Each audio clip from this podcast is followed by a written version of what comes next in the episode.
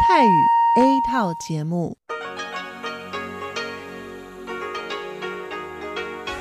ที่นี่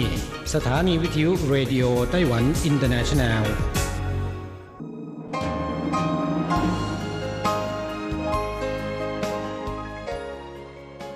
กลับมาฟังขณะนี้ท่านกำลังอยู่กับรายการภาคภาษาไทยเรดิโอไต้หวันอินเตอร์เนชันแนลหรือ RTI ออกกระจายเสียงจากกรุงไทเปไต้หวันสาธารณรัฐจีน เป็นประจำทุกวันนะครับ นอกจากรับฟังทางเครื่องรับวิทยุได้แล้ว ยังสามารถรับฟังรายการผ่านระบบออนไลน์ได้ที่ thai.rti.org.tw หรือที่ RTI Fanpage นะครับ ขอเชิญติดตามรับฟังรายการของเราได้ ตั้งแต่บัดนี้เป็นต้นไป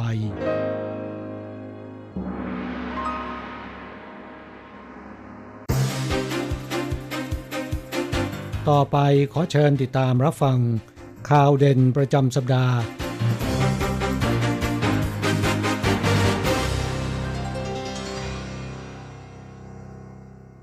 สวัสดีค่ะ คุณผู้ฟัง RTI ที่เคารพทุกท่าน ขอต้อนรับเข้าสู่รายการสรุปข่าวเด่นประจำสัปดาห์กับดิฉันดีเจยุ้ยมณพรชัยวุฒิค่ะ ตลอดช่วงสัปดาห์ที่ผ่านมาไต้หวันมีข่าวสารอะไรที่น่าสนใจ และเป็น Talk of the Town บ้าง พร้อมแล้วไปติดตามรับฟังกันเลยค่ะ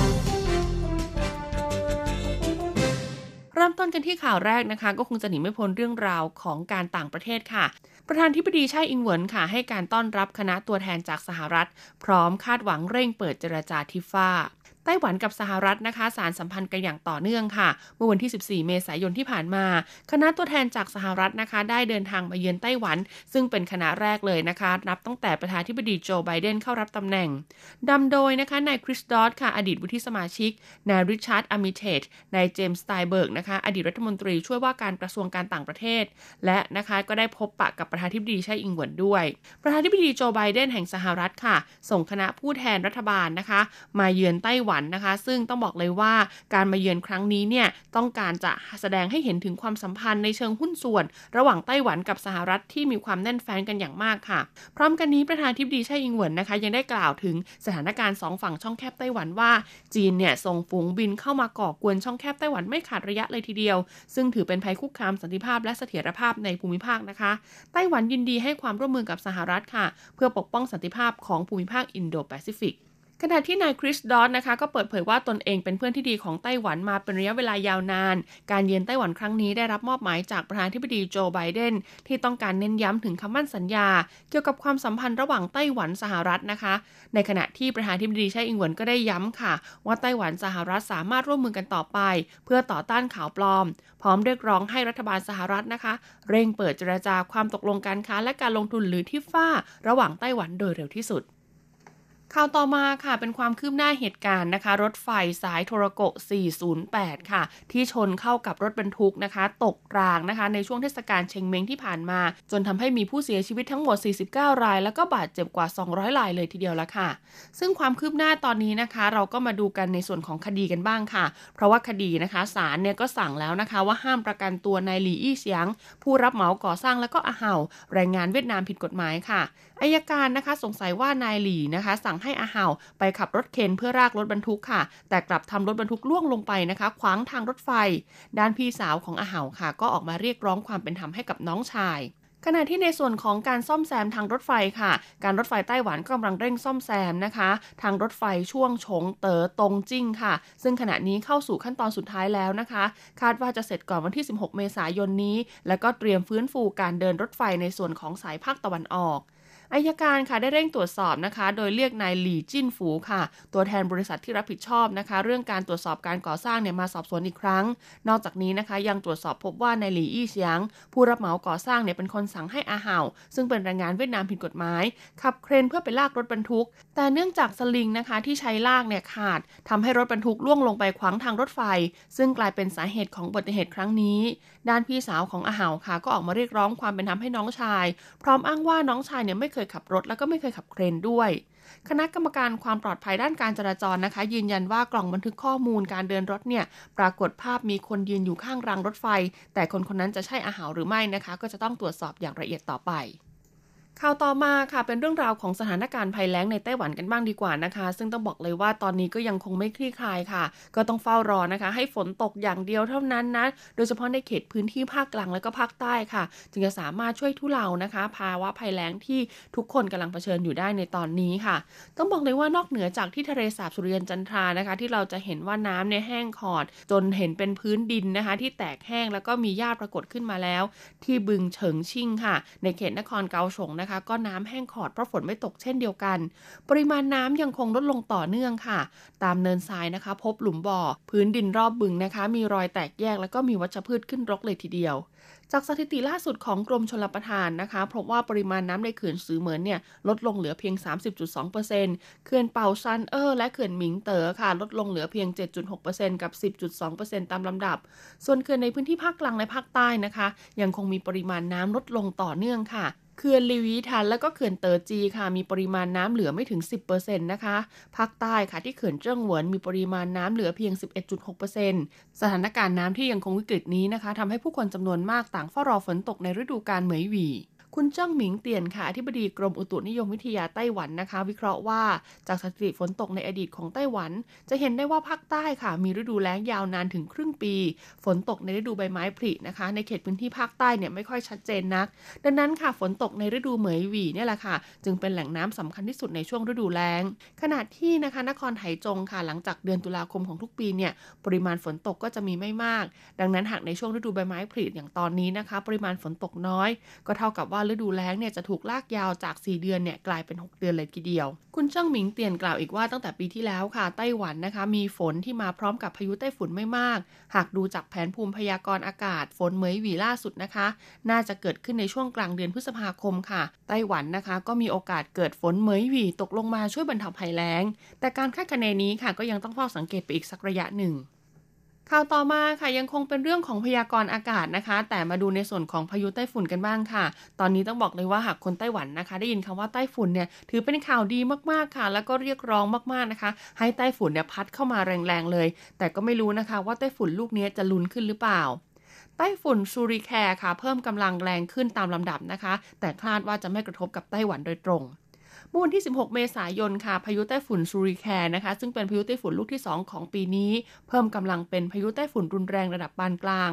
กรมอุตุนิยมวิทยาไต้หวันพยากรณ์ว่าไต้ฝุ่นลูกนี้มีโอกาสทวีความรุนแรงเป็นไต้ฝุ่นกำลังแรง แต่เนื่องจากอยู่ห่างจากไต้หวันมาก จึงไม่สามารถช่วยคลายภัยแล้งในไต้หวันตอนนี้ได้คุณเจ้างหมิงเตียนอธิบดีกรมอุตุนิยมวิทยาไต้หวันนะคะ ได้โพสต์ภาพถ่ายดาวเทียมบน Facebook เผยภาพพายุทรายทางตอนเหนือของจีนกำลังก่อตัว ปีนี้มีพายุทรายเกิดขึ้นบ่อยกว่าอดีต เป็นปรากฏการณ์ที่พบได้ยาก จากภาพถ่ายดาวเทียมนะคะ จะสังเกตได้ว่าพายุทรายกำลังเคลื่อนตัวจากทิศเหนือไปทิศใต้ ทบวงอนุรักษ์สิ่งแวดล้อมไต้หวันคาดการณ์ว่า พายุทรายลูกนี้จะพัดเข้าไต้หวันในบ่ายวันเสาร์พร้อมกับลมมรสุมตะวันออกเฉียงเหนือที่เพิ่มกำลังแรงขึ้น ทิศทางลมที่มีการเปลี่ยนแปลงทำให้ระยะเวลาที่พายุทรายพัดกระทบไต้หวันไม่แน่นอน แต่ในช่วงบ่ายวันเสาร์จนถึงวันอาทิตย์ค่ะฝั่งตะวันตก คุณภาพอากาศเนี่ยมีโอกาสแตะระดับสัญญาณเตือนภัยสีแดงซึ่งส่งผลเสียต่อสุขภาพ ประชาชนนะคะที่วางแผนว่าจะทำกิจกรรมกลางแจ้งในช่วงเวลาดังกล่าว ควรต้องเพิ่มความระมัดระวังเป็นพิเศษ ข่าวสุดท้ายวันนี้ค่ะ เป็นกรณีโรคระบาดในโคกระบือไต้หวันกันบ้างค่ะ เพราะล่าสุดนะคะ เขตลินโขของนครนิวไทเปค่ะ พบโรคลัมปีสกินระบาดนะคะ ในโคกระบือ ซึ่งต้องทำให้ฆ่าวัวไปแล้วทั้งหมด 8 ตัวเมื่อเดือนกรกฎาคมปีที่แล้วค่ะโรคระบาดลัมปีสกินนะคะ ในโคกระบือเนี่ย เกิดขึ้นที่เกาะจินเหมือนเป็นครั้งแรกค่ะ แต่เมื่อวานนี้ค่ะกลับมีรายงานที่ตลาดนัดโคกระบือลินโขนครนิวไทเป มีวัว 8 ตัวนะคะ ต้องฆ่าทิ้ง เนื่องจากติดเชื้อไวรัสลัมปีสกิน การป้องกันการแพร่ระบาดในฟาร์มโคกระบือนะคะ ทางคณะกรรมการเกษตรเนี่ยก็ได้ออก 5 มาตรการค่ะ ได้แก่1นะคะจัดตั้งศูนย์รับมือโรคระบาด 2 ก็คือการให้คำปรึกษาความปลอดภัยทางชีวภาพสำหรับฟาร์มโคกระบือ 3 ก็คือฉีดวัคซีนป้องกันโรคลัมปีสกินนะคะ รวมไปถึงการเสริมสร้างมาตรฐานให้กับโรงฆ่าสัตว์ 12 แห่งทั่วประเทศรณรงค์นะคะให้เกษตรกรผู้เลี้ยงโค ให้ความร่วมมือกับเจ้าหน้าที่รัฐด้วย ทั้งนี้ค่ะคณะกรรมการเกษตรเน้นย้ำว่าประชาชนไม่ต้องกังวล เพราะโรคลัมปีสกินนี้ไม่ติดต่อสู่คนนะคะ ในไต้หวันค่ะมีฟาร์มเลี้ยงโคเนื้อนะคะ 1,197 แห่ง โคนม 560 แห่งค่ะ มูลค่าผลผลิตรวม 14พันล้านเหรียญไต้หวัน ทั้งนี้ฟาร์มโคที่ตั้งอยู่ในเมืองเหมียวลี่ขึ้นไปทางเหนือ จะต้องเร่งฉีดวัคซีนให้เสร็จสิ้นภายใน 3 วันสำหรับฟาร์มที่เหลือนะคะ ฟาร์มที่มีความเสี่ยงสูงเนี่ยก็จะได้รับวัคซีนก่อน ซึ่งหวังว่าภาครัฐและก็ผู้เลี้ยงโคกระบือ จะช่วยกันดูแลโคกระบือในไต้หวันให้แข็งแรง และก็ปราศจากโรคติดต่อครั้งนี้ จบการรายงานสรุปข่าวเด่นประจำสัปดาห์ สวัสดีค่ะ สุขภาพดีเราสร้างได้ กับรายการสารานกรมสุขภาพ สวัสดีค่ะ คุณผู้ฟัง RTI ที่เคารพทุกท่านขอต้อนรับเข้าสู่รายการสารานุกรมสุขภาพกับดิฉันดีเจยุ้ยมณพรชัยวุฒิค่ะสำหรับเรื่องราวสุขภาพที่เราจะนำมาบอกเล่ากันในสัปดาห์นี้นะคะ ต้องบอกเลยว่าเป็นอีกหนึ่งนะคะ โรคร้ายแรงเลยล่ะค่ะ แต่เป็นโรคไม่ติดต่อนะคุณผู้ฟัง แต่ว่าโรคนี้ค่ะ ก็เป็นปัญหาแล้วก็ฆ่าชีวิตคนไต้หวันในแต่ละปีไม่น้อยเลยทีเดียวนะคะ ซึ่งโรคที่กำลังจะพูดถึงนี้ก็คือเรื่องราวของมะเร็งช่องปากนั่นเองค่ะมะเร็งช่องปากนะคะ คุณผู้ฟังเป็นโรคที่พบได้ทั้งในผู้ชายและในผู้หญิงค่ะ มักพบตั้งแต่อายุ 50 ปีขึ้นไปนะคะ ซึ่งในไต้หวันเองค่ะ อัตราเฉลี่ยของการพบมะเร็งช่องปากเนี่ยรู้สึกว่าจะลดอายุลงเรื่อยๆนะคุณผู้ฟังเนื่องจากว่าคนไต้หวันเนี่ยนิยมสูบบุหรี่ค่อนข้างมากค่ะ ต้องบอกเลยนะคะว่ามะเร็งช่องปากเนี่ยสามารถแพร่กระจายไปยังต่อมน้ำเหลืองบริเวณคอ ไปยังกระแสเลือดแล้วก็ไปยังอวัยวะข้างเคียงได้ด้วย ดังนั้นการสังเกตตัวเองและรีบไปพบแพทย์เพื่อตรวจรักษาโดยเร็วเนี่ยคือสิ่งที่สำคัญที่สุดเลยล่ะค่ะ มะเร็งช่องปากคืออะไรนะคะมะเร็งช่องปากก็คือก้อนเนื้อร้ายค่ะ ที่เกิดขึ้นได้กับอวัยวะในช่องปากหลายส่วนเลยนะคุณผู้ฟัง ไม่ว่าจะเป็นที่บริเวณริมฝีปากลิ้นเหงือก กระพุ้งแก้ม เพดานปากนะคะ หรือว่าพื้นปากใต้ลิ้น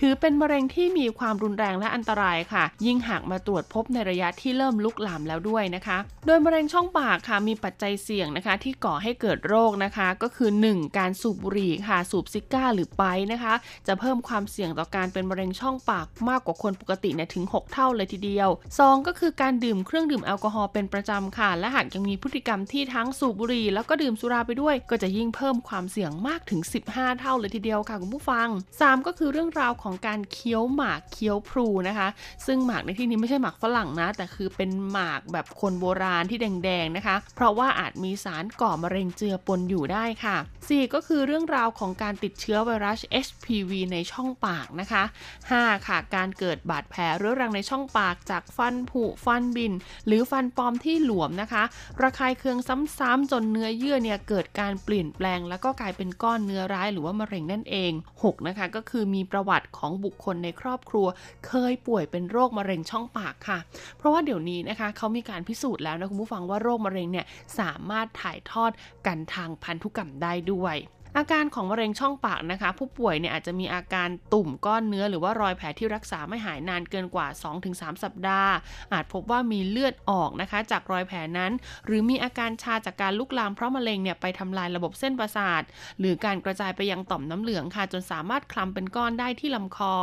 การสังเกตมะเร็งช่องปากนะคะ อาจตรวจพบเป็นรอยปื้นแดง ๆ หรือว่าสีขาวบนเยื่อบุช่องปาก โดยไม่มีอาการเจ็บปวดใด ๆ ค่ะ ดังนั้นหากสังเกตเห็นว่ามีอาการเหล่านี้ในเบื้องต้นนะคะ ก็ควรรีบมาพบแพทย์ เพื่อตรวจหาความผิดปกติในช่องปาก แล้วก็จะสามารถวินิจฉัยได้ตั้งแต่ระยะแรก ๆ เลยทีเดียว ซึ่งวิธีการรักษาโรคมะเร็งช่องปากนะคะ ส่วนใหญ่ก็คือแพทย์จะรักษาด้วยการผ่าตัดหรือการฉายรังสี หรืออาจจะใช้ทั้ง 2 วิธีร่วมกันค่ะ ขึ้นอยู่กับระยะของโรคขนาดตำแหน่ง ชนิดของมะเร็งและก็สุขภาพของผู้ป่วย นอกจากนี้อาจทำเคมีบำบัดในคนไข้บางราย หากตรวจพบตั้งแต่ระยะแรกเริ่ม หรือตั้งแต่เป็นโรคก่อนที่จะเป็นมะเร็งนะคะ และหากได้รับการรักษาก็มีโอกาสหายขาดและก็มีโอกาสรอดชีวิตสูงมากเลยทีเดียว นอกจากนี้ค่ะหากเป็นมะเร็งช่องปากในระยะลุกลามนะคะ จนมีผลกระทบต่ออวัยวะภายในช่องปาก เช่นทำให้ปากผิดรูป ส่งผลต่อการพูดของผู้ป่วยการกลืนอาหารเนี่ยก็จำเป็นต้องผ่าตัดอวัยวะอื่นๆ เพิ่มด้วยค่ะ เพื่อซ่อมแซมการทำงานของอวัยวะภายในช่องปาก ซึ่งวิธีป้องกันค่ะก็คือควรลดละเลิกการสูบบุหรี่หรือว่าดื่มสุราเป็นประจำให้น้อยลงนะคะหมั่นดูแลรักษาสุขภาพช่องปากให้แข็งแรง รับประทานอาหารที่เป็นประโยชน์โดยเฉพาะผักผลไม้ค่ะ เพื่อให้เกิดความสมดุลของร่างกาย และก็สิ่งสำคัญเลยนะคะ ควรพบทันตแพทย์เป็นประจำทุกๆ 6 เดือน เพื่อตรวจค้นหาความเสี่ยงและเฝ้าระวังโรคมะเร็งช่องปากไปพร้อม ๆ กันสำหรับวันนี้หมดเวลาของรายการสารานุกรมสุขภาพแล้วพบกันใหม่สัปดาห์หน้า สวัสดีค่ะ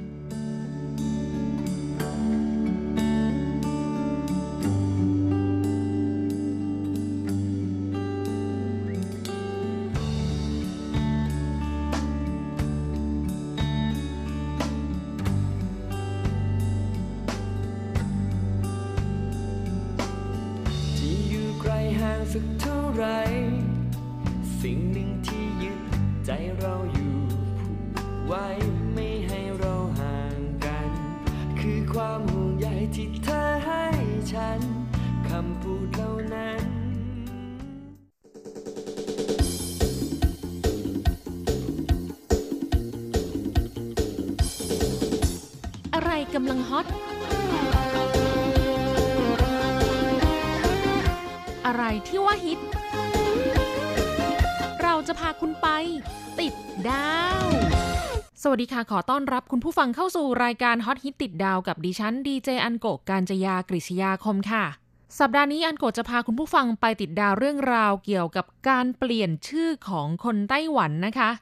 มาเริ่มกันที่จากปรากฏการณ์ความโกลาหลของปลาแซลมอน ที่มีผู้คนในไต้หวันไปเปลี่ยนชื่อ เพื่อกินซูชิฟรีที่ร้านซูชิ ซึ่งจัดโปรโมชั่นกินฟรีเมื่อวันที่ 17-18 มีนาคมที่ผ่านมานะคะ ใครที่ชื่อมีคำว่าปลาแซลมอนเนี่ยก็กินฟรีไปเลยทำให้ทั่วไต้หวันมีคนเปลี่ยนชื่อเพื่อการนี้รวม 305 คนค่ะ แล้วหลังจากที่กินฟรี หมดโปรโมชั่นไปเรียบร้อยแล้วนะคะ หลายคนก็ไปเปลี่ยนชื่อกลับมาเป็นชื่อเดิม แต่จากสถิติของกระทรวงมหาดไทยไต้หวันพบว่า ทั่วไต้หวันยังมีคนที่ใช้ชื่อที่มีคำว่าปลาแซลมอนต่อไปโดยไม่เปลี่ยนชื่อ ที่นครไถจง 12 คน นครไถหนาน 6 คน และนครเกาสง 10 คนค่ะส่วนนายจางกุยหยีจือม่งนะคะ หรือนายความฝันของปลาแซลมอนแซ่จาง ซึ่งเป็นนักศึกษาคณะแพทย์แผนจีน มหาวิทยาลัยแพทย์แผนจีนนครไถจง ที่โด่งดังขึ้นมาจากการให้สัมภาษณ์กับนักข่าวว่า ตัวเองเปลี่ยนชื่อ 3 ครั้งแล้ว เจ้าหน้าที่ไม่เตือนก่อนเปลี่ยน เลยทำให้ตนเองต้องใช้ชื่อความฝันของปลาแซลมอนไปตลอดชีวิต เลยทำให้เขาโด่งดังขึ้นมาจากข่าวนี้นะคะ อย่างที่เคยนำเสนอไป แต่สุดท้ายทางเจ้าหน้าที่กองทะเบียนราษฎรก็ออกมายืนยันว่า เขาเพิ่งเปลี่ยนชื่อไปแค่2ครั้งนะคะ ยังเหลือสิทธิ์ที่จะเปลี่ยนชื่อได้อีกหนึ่งครั้งค่ะและต่อมานะคะ เขาคนนี้ก็ดังในทางลบค่ะ หลังจากที่อาศัยความหัวหมอกอบโกยรายได้ไปหลายหมื่นจากโปรโมชั่นนี้นะคะ โดยเขาไปชวนคนไม่รู้จักไปกินซูชิฟรี แต่เก็บค่าหัวเข้ากระเป๋าตัวเองค่ะ แล้วก็ยังมีเพื่อนร่วมชั้นออกมา แฉพฤติกรรมอื่น ๆ ในทางโลภของนายคนนี้มากมายในโลกโซเชียลนะคะ แล้วก็เป็นข่าว สุดท้ายจากที่คิดอยากจะดังนะคะ กลายเป็นว่าก็ต้องเก็บเนื้อเก็บตัวเงียบ ๆ ลงไปค่ะ รอจนกระแสซาลงนะคะ ค่อยย่องไปเปลี่ยนชื่อกลับมาเป็นชื่อเดิม เมื่อวันที่ 6 เมษายน ที่สำนักงงานเขตหนวนหนวนเมืองจีหลง แม้เขาจะมีภูมิลำเนาอยู่ในกรุงไทเป แล้วก็เรียนที่นครไถจงก็ตามนะคะ สรุปนายคนนี้ใช้ชื่อว่าความฝันของปลาแซลมอนเป็นเวลานาน 21 วันค่ะ จนกระทั่งเปลี่ยนชื่อกลับมาเป็นชื่อเดิมอีกคนหนึ่งนะคะที่เป็นข่าวน่าสนใจก็คือที่นครไถจงมีนักศึกษาหญิงคนหนึ่งค่ะแซ่กัว ก็ไปเปลี่ยนชื่อเป็นปลาแซลมอนเช่นกันค่ะ เธอบอกกับผู้สื่อข่าวหลังจากที่ได้กินซูชิฟรีว่า เดิมทีตั้งใจว่าจะไม่รีบเปลี่ยนชื่อกลับนะคะ เพราะอยากจะสัมผัสประสบการณ์ใช้ชีวิตในชื่อปลาแซลมอนต่อไปเรื่อยๆ อีก ปรากฏว่าคุณแม่ของเธอค่ะใช้กลวิธีในการหลอกล่ออ้อมๆ ให้ลูกเปลี่ยนชื่อกลับนะคะ โดยทำทีเป็นชวนให้เธอดูการ์ตูนอนิเมะด้วยกัน เรื่องมิติวิญญาณมหัศจรรย์ Spirited Away ก็ต้องขอเล่าให้คุณผู้ฟังทราบสักนิดนึงนะคะว่ากลวิธีในการหลอกล่อของคุณแม่โดยใช้การ์ตูนเรื่องนี้เนี่ยเนื้อหามันเป็นยังไงนะคะถึงทำให้คุณลูกสามารถกลับตัวกลับใจ รีเปลี่ยนชื่อกลับมาเป็นชื่อเดิมได้นะคะ เริ่มกันที่นางเอกของเรื่องมีชื่อว่าจิฮิโร่เป็นเด็กหญิงวัย 10 ขวบกำลังย้ายบ้านไปกับพ่อแม่ค่ะ แล้วก็ขณะขับรถไปเมืองใหม่เนี่ยหลงทางนะคะ ก็ไปพบกับสวนสนุกร้าง พ่อแม่ของเธอเนี่ย เห็นแบบอาหารมันน่ารับประทานนะคะ ก็เลยไปกินอาหารเข้าไป ปรากฏว่ามันเป็นอาหารของพูดผีปีศาจนะคะทำให้พ่อแม่เนี่ยกลายร่างเป็นหมูค่ะ ครอบครัวของเธอก็เลยอยู่ในโลกของพูดผีปีศาจนะคะ และในท้องที่แห่งนี้ถ้าเป็นคนว่างงานเนี่ย ก็จะถูกแม่มดยูบาบานะคะ ซึ่งเป็นเจ้าของโรงอาบน้ำสาบให้เป็นสัตว์ไว้ใช้งานแทนค่ะ พ่อแม่ของจิฮิโร่นะคะก็ถูกแม่มดยูบาบากักไว้ในคอกหมูค่ะ ส่วนจิฮิโร่นะคะได้รับความช่วยเหลือจากคนในท้องถิ่นนั้นนะคะ ก็เลยทำให้ได้เข้าไปสมัครงานที่โรงอาบน้ำนะคะ ซึ่งตอนแรกแม่มดยูบาบาเนี่ยไม่ยอมให้สมัครนะคะ แต่ในที่สุดก็ยินยอมค่ะ โดยมีเงื่อนไขว่า เธอจะต้องเปลี่ยนชื่อเป็นเซนนะคะ ซึ่งตัวภาษาจีนก็คือเชียน มาจากการตัดชื่อเดิมนะคะ ซึ่งจิฮิโร่เนี่ยตัวคันจิออกเสียงเป็นภาษาจีนว่าเชียนสุน ยายแม่มดเนี่ยก็ตัดชื่อตัวหลังออกนะคะเหลือแค่ตัวหน้าตัวเดียว เพราะว่าแม่มดยูบาบานะคะ เขาจะควบคุมธาตุโดยทำให้ธาตุลืมชื่อที่แท้จริงของตนค่ะ และเมื่อวันใดที่ธาตุลืมอดีตสนิทแล้วนะคะ ว่าตัวเองเนี่ยในอดีตชื่อว่าอะไร ก็จะติดอยู่ในโลกของพูดชั่วนิรันดรค่ะ แต่ถ้าวันใดวันหนึ่งจำชื่อที่แท้จริงของตนได้นะคะ ก็จะสามารถพ้นจากพันธนาการได้ แล้วในเรื่องนะคะก็มีพระเอกซึ่งเป็นมังกรค่ะ แล้วก็ถูกแม่มดเนี้ยหลอกให้เป็นทาสนะคะทำให้จำชื่อตัวเองได้แค่ครึ่งเดียวค่ะ ระเอกซึ่งอยู่ในร่างมนุษย์นะคะ ซึ่งเป็นเด็กผู้ชายวัยสิบกว่าปี โตกว่าจิฮิโร่หน่อยหนึ่งนะคะ ก็พยายามเตือนนางเอกตลอดว่า อย่าลืมชื่อที่แท้จริงของตนนะ เนื้อเรื่องก็ดำเนินมาเรื่อยๆ ด้วยความตื่นเต้นนะคะ จนกระทั่งในที่สุด นางเอกก็สามารถรอดตายนะคะ แล้วก็สามารถช่วยให้พระเอกจำชื่อที่แท้จริงของตนเองได้ จนหลุดพ้นจากการเป็นทาสของแม่มดนะคะ กลับมาเป็นมังกรที่มีฤทธิ์เดชมากเหมือนเดิม แล้วก็นางเอกก็สามารถ หลุดพ้นนะคะจากโลกของภูตปีศาจแล้วก็ช่วยให้พ่อแม่เนี่ยกลับมาเป็นคนได้เหมือนเดิมนะคะ ก็ happy ending กันไป หลังจากที่นางสาวกัวนะคะปลาแซลมอนแซ่กัวเนี่ยเขาได้ดูการ์ตูนเรื่องนี้จบนะคะ ก็รู้สึกซาบซึ้งนะคะ เข้าใจในความพยายามเตือนอ้อมๆของคุณแม่ค่ะ เธอจึงตัดสินใจเปลี่ยนชื่อกลับไปตามเดิมนะคะ หลังจากที่เป็นนางสาวปลาแซลมอนอยู่ 3 วันค่ะ สรุปแล้วทั่วไต้หวันยังเหลือคนที่ชื่อปลาแซลมอนอีกมากแค่ไหนนะคะ กองการปกครองเทศบาลนครไถจงเปิดเผยว่า มีประชาชนนครไถจงเปลี่ยนชื่อตามกระแสปลาแซลมอนนี้ 54 คน ขณะนี้เปลี่ยนชื่อกลับเป็นชื่อเดิมแล้ว 42 คน ยังเหลือ 12 คนค่ะที่ใช้ชื่อปลาแซลมอนอยู่ เจ้าหน้าที่ย้ำว่าทั่วประเทศใช้ระบบออนไลน์ข้อมูลทะเบียนราษถึงกันหมดแล้วนะคะ ไม่ได้จำกัดว่าจะต้องกลับไปเปลี่ยนชื่อตามภูมิลำเนาทะเบียนบ้านนะคะ ถ้าเข้าเงื่อนไขที่สามารถเปลี่ยนชื่อได้ ก็สามารถไปเปลี่ยนชื่อได้ที่ทุกเขตทุกท้องที่ไม่จำกัดค่ะที่นครไถหนานนะคะ ในช่วงกระแสปลาแซลมอน มีประชาชน 30 คนที่เปลี่ยนชื่อเป็นปลาแซลมอน ขณะนี้เปลี่ยนชื่อกลับไปแล้ว 24 คน ยังเหลือ 6 คนที่ยังไม่เปลี่ยนค่ะ ซึ่งคนเหล่านี้ยังเปลี่ยนชื่อไม่ครบ 3 ครั้งนะคะ ยังมีสิทธิ์ที่จะเปลี่ยนชื่อได้อยู่ค่ะ ส่วนที่นครเกาสงมีคนเปลี่ยนชื่อเป็นปลาแซลมอน 56 คน เกือบจะทั้งหมดเป็นนักเรียนชั้นม .1 ถึงม .3 ค่ะ มีบางคนที่ตั้งชื่อยาวถึง 32 ตัวอักษรนะคะ โดยเอาชื่อเมืองนครเกาสงเนี่ยนะคะมาผนวกรวมกับชื่อตัวละครในการ์ตูน แล้วเขาก็แทรกเกานะคะทำให้มีชื่อเต็มว่านายเกาซื่อเฉิงไต้หวันเกาสงหนานจื่อจือจื่อเป้าเลียเกาผิงอาเฉิงหนานจื่อ后进ซีหุยโยจือจู่กุยหวีจือปัวจั่วจู้ ก็คาดว่านายคนนี้น่าจะเปลี่ยนชื่อกลับแล้วนะคะ เพราะว่าถ้าใช้ชื่อนี้ต่อไปเนี่ยเวลาเขียนชื่อในเอกสารอะไรต่างๆ เนี่ยปวดหัวแย่เลยนะคะขณะนี้นะคะที่กาสงเนี่ยมีคนเปลี่ยนชื่อกลับไปแล้ว 46 คนค่ะ ยังเหลืออีก 10 คนที่ใช้ชื่อปลาแซลมอนค่ะ เรามาดูเรื่องของคนไต้หวันที่ชอบเปลี่ยนชื่อ แล้วก็ไม่เกี่ยวกับปลาแซลมอนกันนะคะ ชายแซ่หลินชาวนครไถจงวัย 59 ปี ถือว่าเป็นคนที่เปลี่ยนชื่อจำนวนครั้งมากที่สุดในไต้หวันก็ว่าได้ค่ะ เพราะนับตั้งแต่ปี 1976 เป็นต้นมานะคะ ที่เขามีการเปลี่ยนชื่อครั้งแรก จนถึงปัจจุบันเนี่ยเขาเปลี่ยนชื่อมาแล้วทั้งหมด 10 ครั้งค่ะ สาเหตุก็เพราะเชื่อเรื่องดวงค่ะ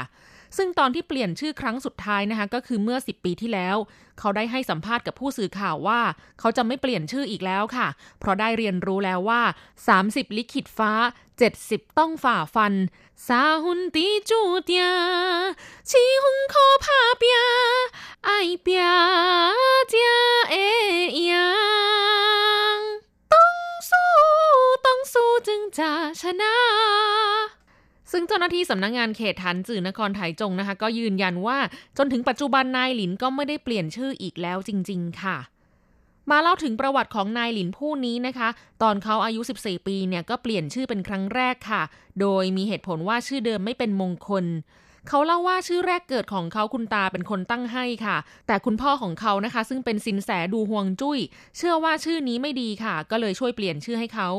ต่อมาหลังแต่งงานนะคะ เขากับพ่อได้ไปที่ศาลเจ้าในเมืองผิงตง มีร่างทรงดูดวงเขาด้วยวิชาปาจื้อนะคะ แล้วก็คลำมือของเขาบอกว่าชื่อของเขาไม่ดี จะมีคนคอยอิจฉาริษยานะ เขาก็เลยไปเปลี่ยนชื่ออีกค่ะ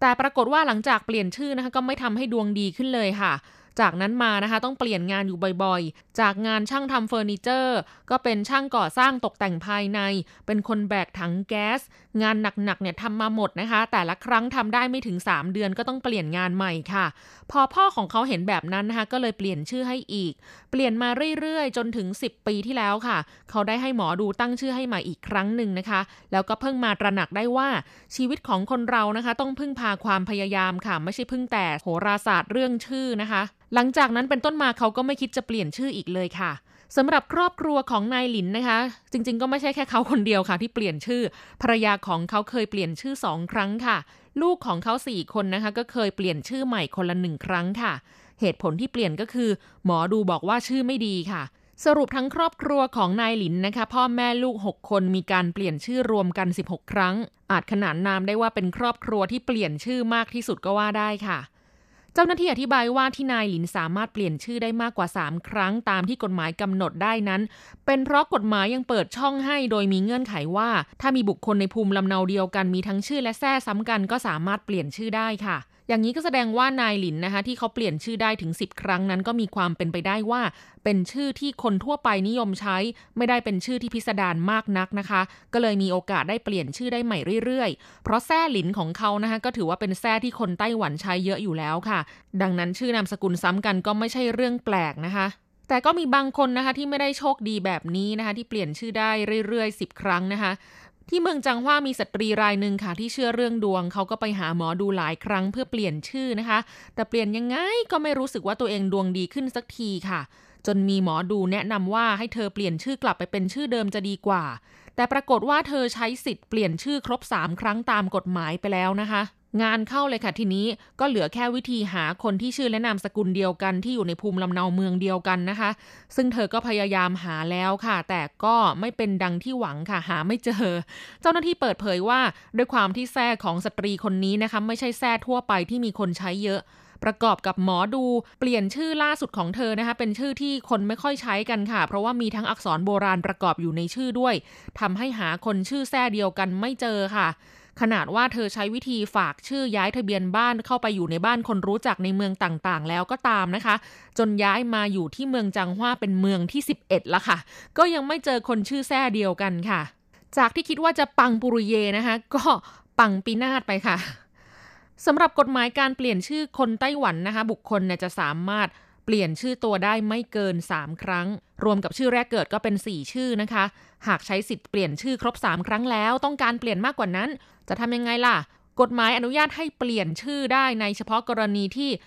1. มีชื่อแท้ซ้ำกับอาทยากรค่ะ 2. ชื่อแท้ซ้ำกับญาติสายตรงใกล้ชิดภายใน 3 ลำดับชั้นค่ะ หรือ 3. ชื่อแท้ซ้ำกับคนในเมืองเดียวกัน จึงจะสามารถเปลี่ยนชื่อได้นะคะ แต่ในความเป็นจริงแล้วคนไต้หวันที่เปลี่ยนชื่อเกิน 3 ครั้งนั้นมีน้อยมากค่ะ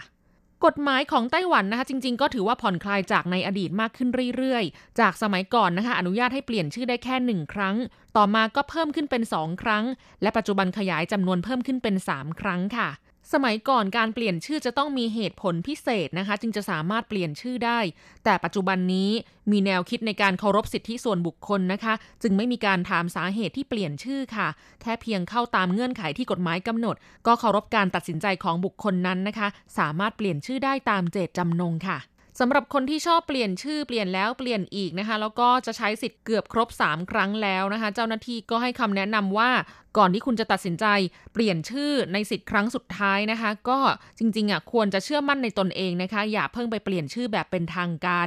ลองให้คนในบ้านเรียกชื่อใหม่ไปก่อนนะคะ ถ้าคุ้นชินแล้วก็ค่อยว่ากันค่ะ ถ้าอยากจะเปลี่ยนจริง ๆ นะคะ แล้วนี่คือเรื่องราวเกี่ยวกับกระแสการเปลี่ยนชื่อของคนไต้หวันนะคะ ซึ่งจริง ๆ อันโกเองก็เปลี่ยนชื่อมาแล้วหลายครั้งเหมือนกันอะก็มีความเชื่อเรื่องของดวงเป็นพื้นฐานนะคะ ชื่อแรกเกิดนะคะ ที่สูติบัตรที่โรงพยาบาลออกให้คุณพ่อเป็นคนตั้ง ผ่านไปได้ไม่กี่วันนะคะ ก็มีการเอาไปให้พระช่วยดูดวงให้ ปรากฏว่า อืม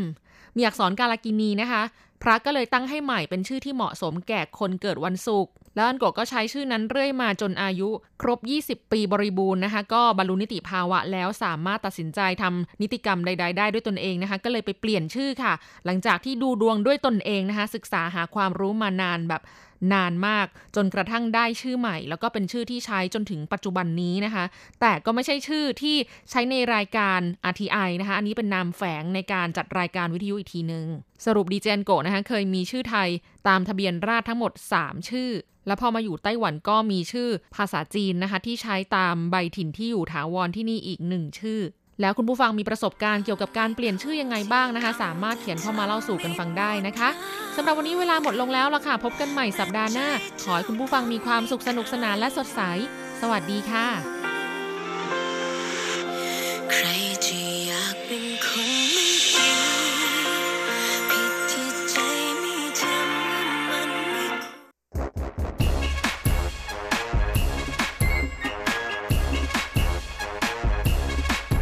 โยโยโยโยโยขากะขาเมาทั้งหลายล้อมวงกันเข้ามา ได้เวลามาสนุกกันอีกแล้ว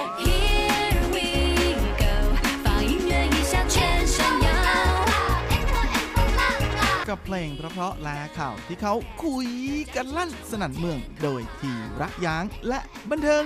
.com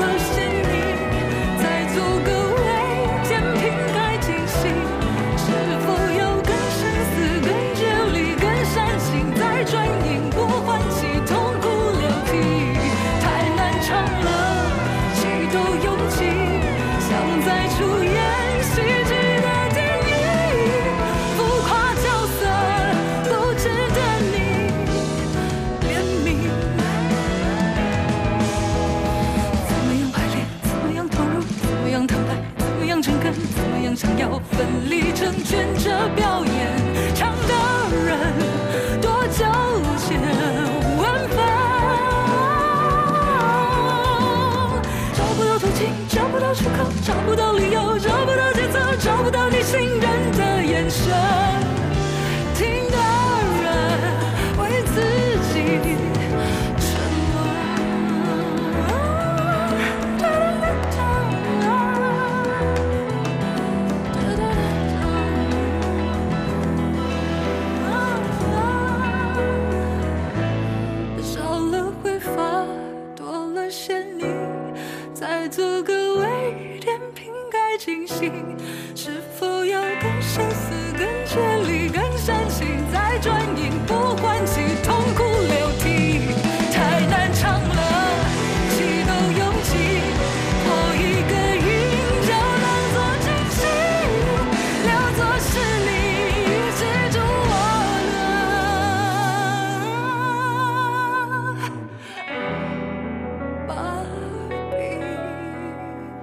คุณฟังทุกท่านผมธีระยางพร้อมด้วยบันเทิง .com ประจำสัปดาห์นี้ ก็กลับมาพบกับคุณฟังอีกแล้ว เช่นเคย เป็นประจำในร่วมคืนของคืนวันอาทิตย์ ก่อนที่เราจะกลับมาพบกันซ้ำอีกครั้งในช่วงเช้าวันจันทร์นะและสำหรับคุณฟัง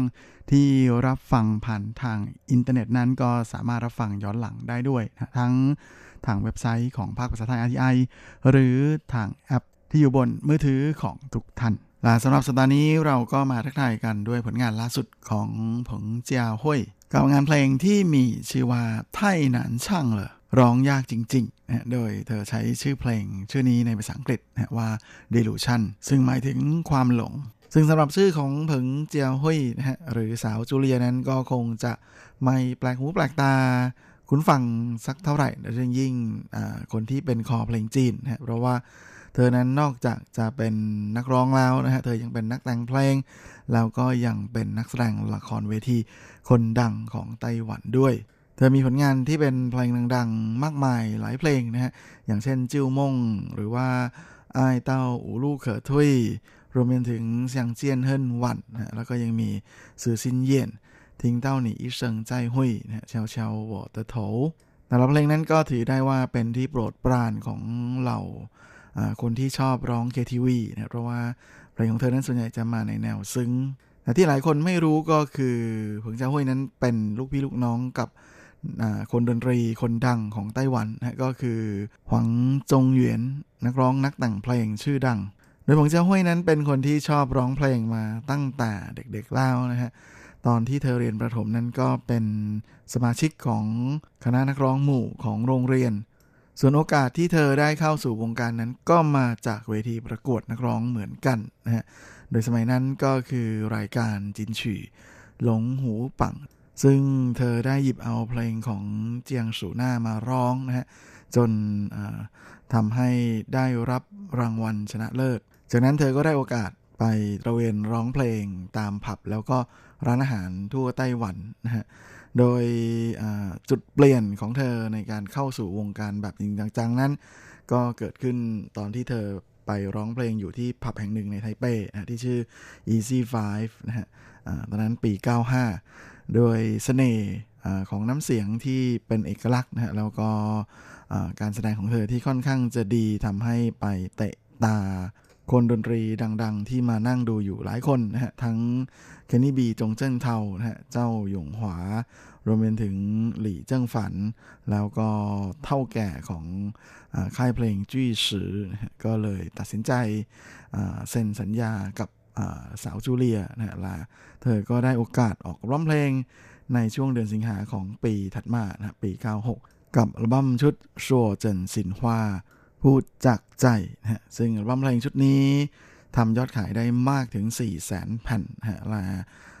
เพลงโปรโมทของอัมเพลงชุดนี้ก็คือเพลงที่ผมเพิ่งจะพูดถึงไปเมื่อสักครู่นี้นะฮะจิวมง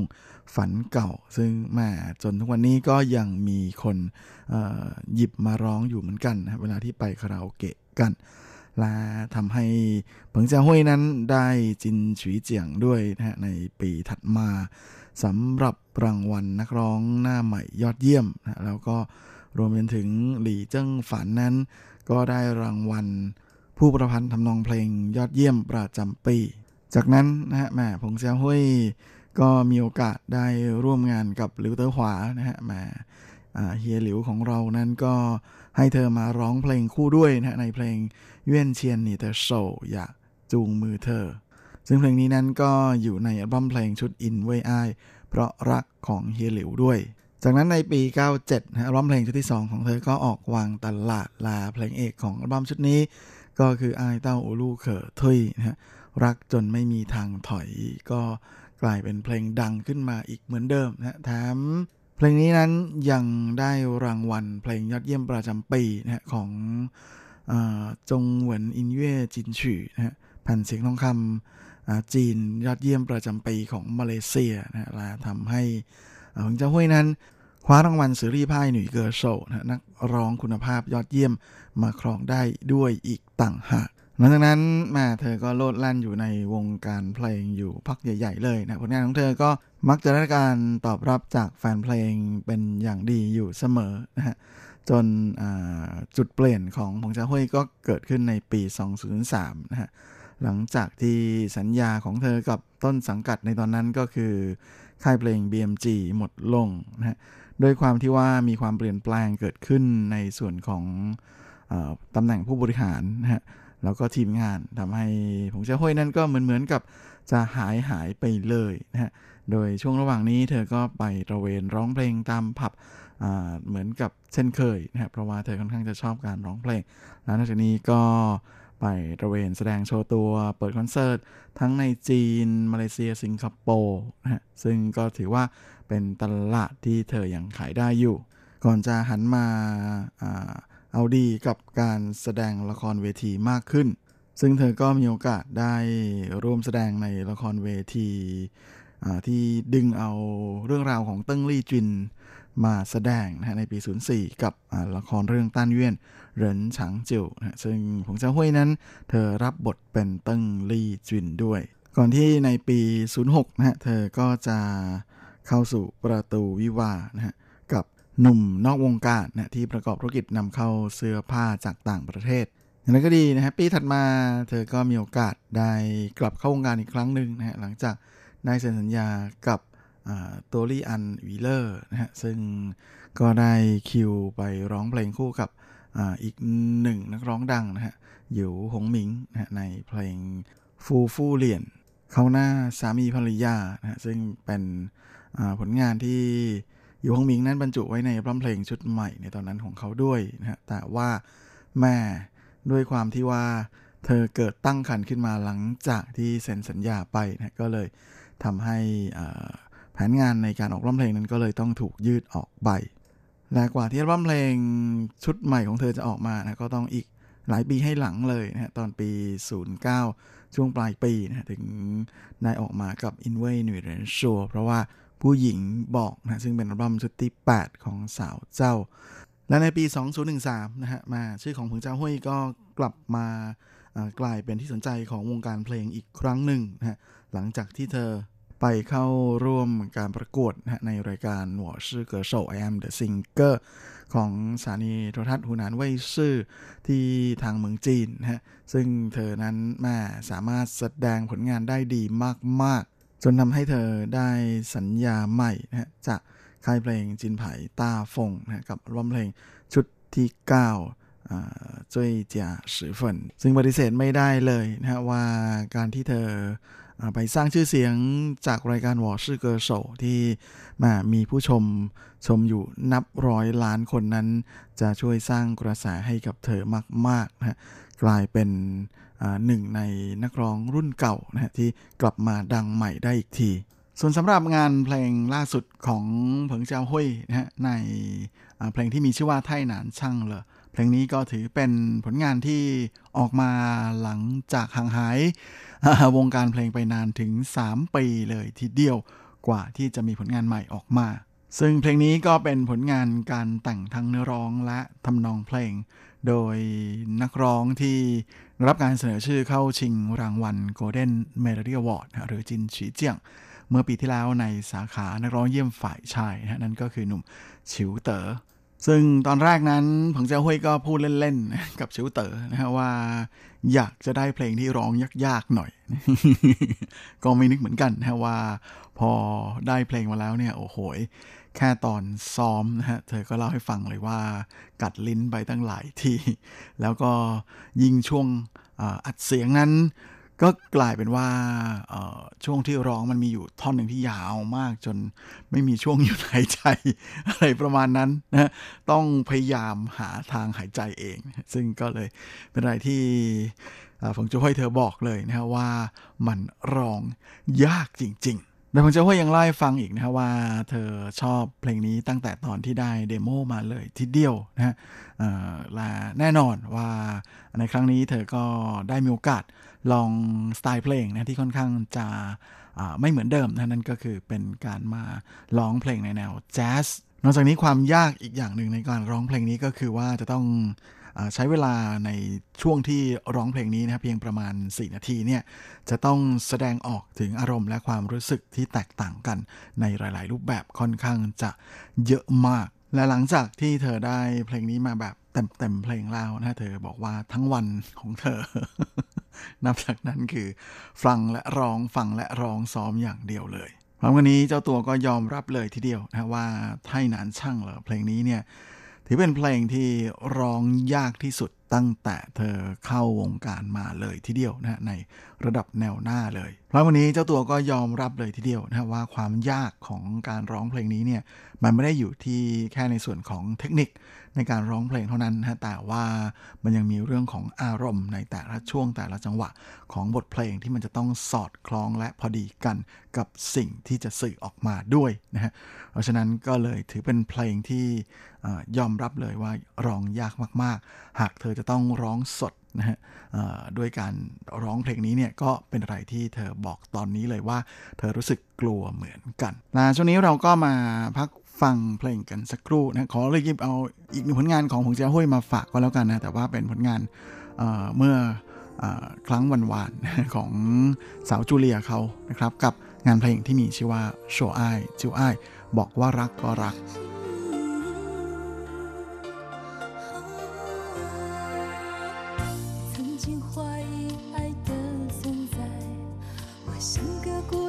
小孩。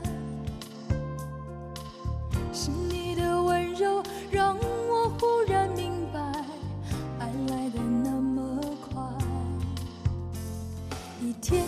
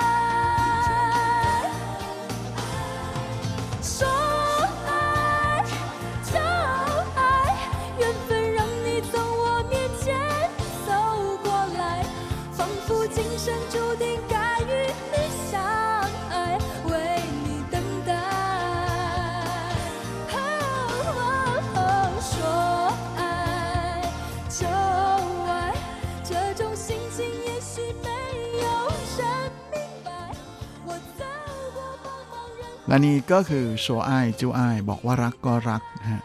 อีกผลงานของเผิงเจ้าห้วยหรือสาวจูเลียนะฮะก็หวังว่าคงจะถูกใจเพื่อนฟังทุกท่านนะครับและช่วงนี้เราก็มาเข้าสู่ช่วงท้ายของรายการในนี้กันกับข่าวคราวความเคลื่อนไหวที่น่าสนใจในวันเทิงแบบจริงๆ ในช่วงของซุปซิป .com Baby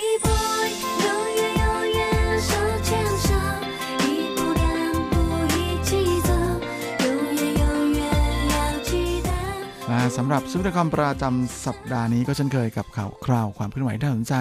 ในวันเทิงแบบจีนๆนะและสำหรับสัปดาห์นี้เราก็มาเริ่มกันที่ข่าวคราวของดาราสาวสวยชาวไต้หวันคนดังอย่างสาวซูฉีกัน โดยซูฉีกับฟงเต๋อหลุนนะพระเอกลาพ่วงกับหนุ่มชาวฮ่องกงแต่งงานกันเมื่อปี 2006นะหลังจากนั้น ก็ไม่ค่อยมีผลงานของเธอออกมาสักเท่าไหร่นะแต่ว่าก็ยังคงเห็นความหวาน ของคนบันเทิงข้ามชาติคู่นี้นะฮะ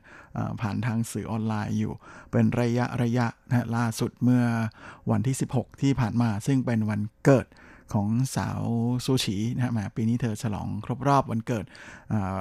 อายุ 45 ปีแล้ว แต่งดูสวยเหมือนเดิมอยู่เลยนะฮะฟงเตอหลุนกับซูชินะฮะอ่าช่วงนี้ก็อยู่กันคนละที่ โดยตอนนี้หนุ่มฝงก็ อยู่ในฮ่องกงนะฮะทำงานอยู่ที่นั่น ในขณะที่ซูชิก็อยู่ไต้หวันนะฮะทั้งคู่ก็เลยมาฉลองวันเกิดกันผ่านโซเชียลมีเดียใช่ไหมลาฟงโตหลุนเองก็ได้โชว์ภาพถ่ายนะฮะที่ทั้งคู่เล่นอะไรแปลกๆ ผ่านทาง IG ของเขานะฮะเป็นภาพของทั้งสองคนนะฮะที่ร่วมกันถ่ายภาพอุบาทอุบาทของตัวเอง แหมก็เป็นอะไรที่ สนุกสนานมาก ๆ นะ เดี๋ยวผมจะโพสต์ภาพแบบหน้าสดสุด ๆ นะฮะ ไม่ผ่านการแต่งเนี่ยเอาแต่งด้วยครับ แต่งให้มันน่าเกลียด ของซูชินะฮะบนเว็บไซต์แล้วกันนะฮะแหมสำหรับใครที่อยากจะชมซูชิเวอร์ชั่น อุบาทอุบาท ก็อย่าลืมไปคลิกชมทางเว็บไซต์ได้นะฮะเขาบอกว่าไม่เหลือคราบ ดาราสาวคนสวยเนี่ยขวัญใจมหาชนเลยในวังตะลุนนั้นเขาโพสต์ภาพอุบาทอุบาทนี้นี่ยพร้อมกับคอมเมนต์นะฮะข้างล่างบอกว่าสุขสันต์วันเกิด ภรรยาแสนสวยแถมด้วยเครื่องหมายคำถามนะฮะแล้วก็เออเรามาหัวเราะด้วยกันดีกว่า ละขออวยพรให้เป็นสาวตลอดกาลแหมซูชิเอง ก็โพสต์ตอบแบบทันทีทันใดทีเดียวนะ เป็นรูปเข็มฉีดยาสามเข็มแอบโหดนะเนี่ย สาวเจ้า เอ้ยไม่ใช่ฮะแฟนๆ ก็เลยอ่ามาโพสต์อวยพรวันเกิดกันใหญ่เลย ด้านซูชิเองนะก็ได้โพสต์ภาพฉลองวันเกิดของเธอนะฮะในไต้หวันนะซึ่งแหมดูแล้วก็มีความสุขทีเดียวนะครับ แต่ว่าเราคงไม่สนใจนะอยากดูภาพอุบาทอุบาทกันมากกว่า นี่มันเออ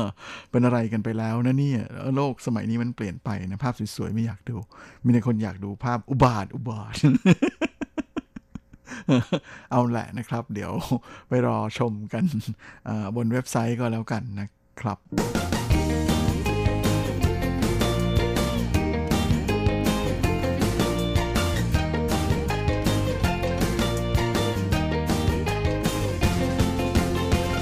อีกข่าวนี้ก็มากันที่ข่าวคราวของนักร้องสาว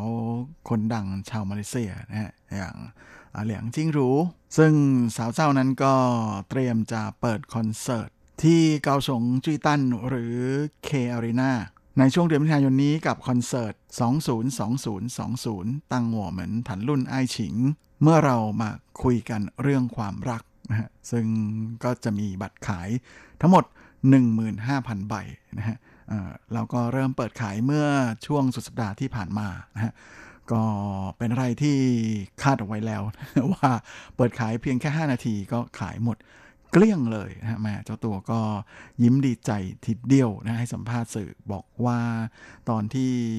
ไปเปิดคอนเสิร์ตที่เกาสงนั้น เธอก็รู้สึกตื่นเต้นเหมือนกันนะไม่รู้เหมือนกันว่าจะเป็นยังไง แต่ว่าแหม พอทราบข่าวก็เลยรู้สึกว่านี่ก็ถือเป็นของขวัญวันเกิดที่ดีที่สุดของเธอในปีนี้เลยทีเดียว โดยคอนเสิร์ตที่เกาสงของเธอจะจัดวันที่ 16 มิถุนายนนะฮะก็ห่างจากวันเกิดครบรอบอายุ 43 ปีของเธอ ห่างกันแค่ 4 วันเท่านั้น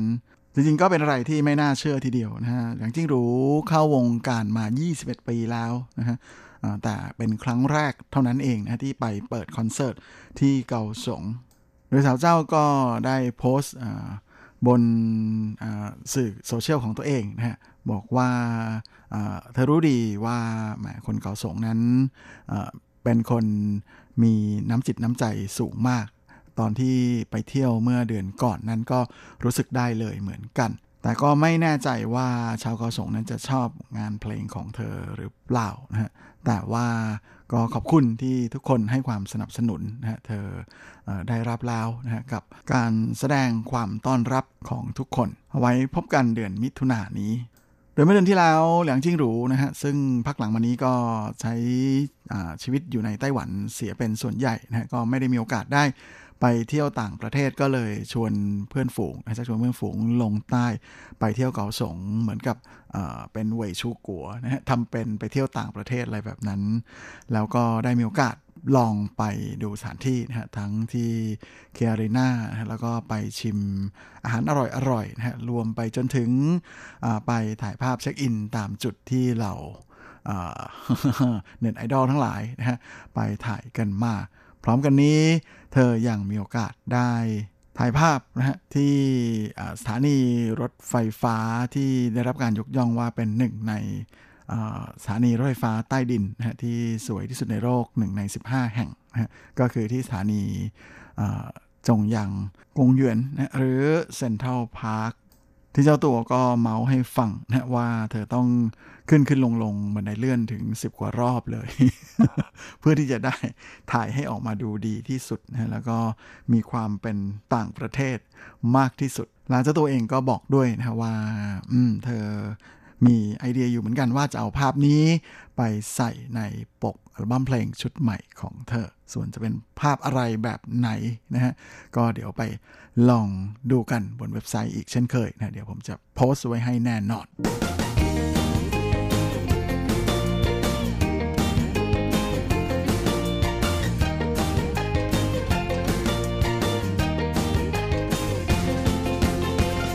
และสำหรับข่าวสุดท้ายของรายการวันนี้ก็มากันที่ข่าวคราวของดารานักลงทุนคนดังอีกคนหนึ่งนะของวงการบันเทิงไต้หวันนั่นก็คือหลินจื้ออิงนะเจ้าหนุ่ม จิมมี่ที่แหมเคยได้รับฉายาว่าเป็นหนุ่มสลาตัน ซึ่งแม้ว่าเขาจะไม่ได้มีผลงานอะไรใหม่ ๆ ออกมานะแต่ว่าเจ้าตัวนั้นก็ยังมีข่าวปรากฏอยู่เป็นระยะนะฮะด้วยความที่เขานั้นค่อนข้างจะประสบความสำเร็จในเรื่องของการลงทุนนะฮะเป็นเจ้าของบริษัทไอทียักษ์ใหญ่นะฮะแล้วก็นอกจากนี้ยังเป็นเจ้าของทีมแข่งรถอีกนะฮะล่าสุดก็ ไป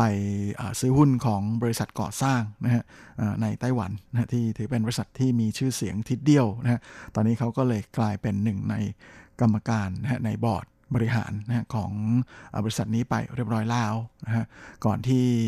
เจ้าตัวนั้นจะ โพสต์เพิ่งจะโพสต์นะครับภาพตอนที่ไปร่วมพิธีเริ่มการก่อสร้างนะเริ่มขุดดินนะของโครงการใหม่นะของทางบริษัทลาเจ้าตัวเองนะก็ได้ประกาศด้วยนะว่าเขาจะมอบจอบที่ใช้นะฮะที่ในการขุดดินนั้น เพราะว่าภาษาจีนเขาเรียกว่า ฉันจือฉันจือก็แปลตรงๆ ก็หมายถึงคลอดลูกชายนะก็คือใครอยากได้ลูกชายแล้วจะมาขอเนี่ยก็ยินดีที่จะให้เลยทีเดียว ส่วนเจ้าตัวนั้นก็คงไม่ได้อยากเก็บแล้วนะ เพราะว่าตอนนี้มีลูกชาย 3 คนแล้ว เอาใครอยากได้ก็ขึ้นไปโพสต์ขอที่ Facebook ของลินจื้ออิงได้นะครับ แต่คิดว่าถึงตรงนี้ก็ไม่น่าจะทันแล้วนะ ครับและเวลาของรายการสัปดาห์นี้ก็หมดลงซะแล้ว ผมก็คงจะต้องขอตัวขอลาไปก่อนด้วยเวลาเพียงเท่านี้ เอาไว้เราค่อยกลับมาพบกันอีกครั้งอาทิตย์หน้าเช่นเคย ในวันและเวลาเดียวกันนี้สำหรับวันนี้ขอให้ทุกท่านโชคดีมีความสุขสุขภาพ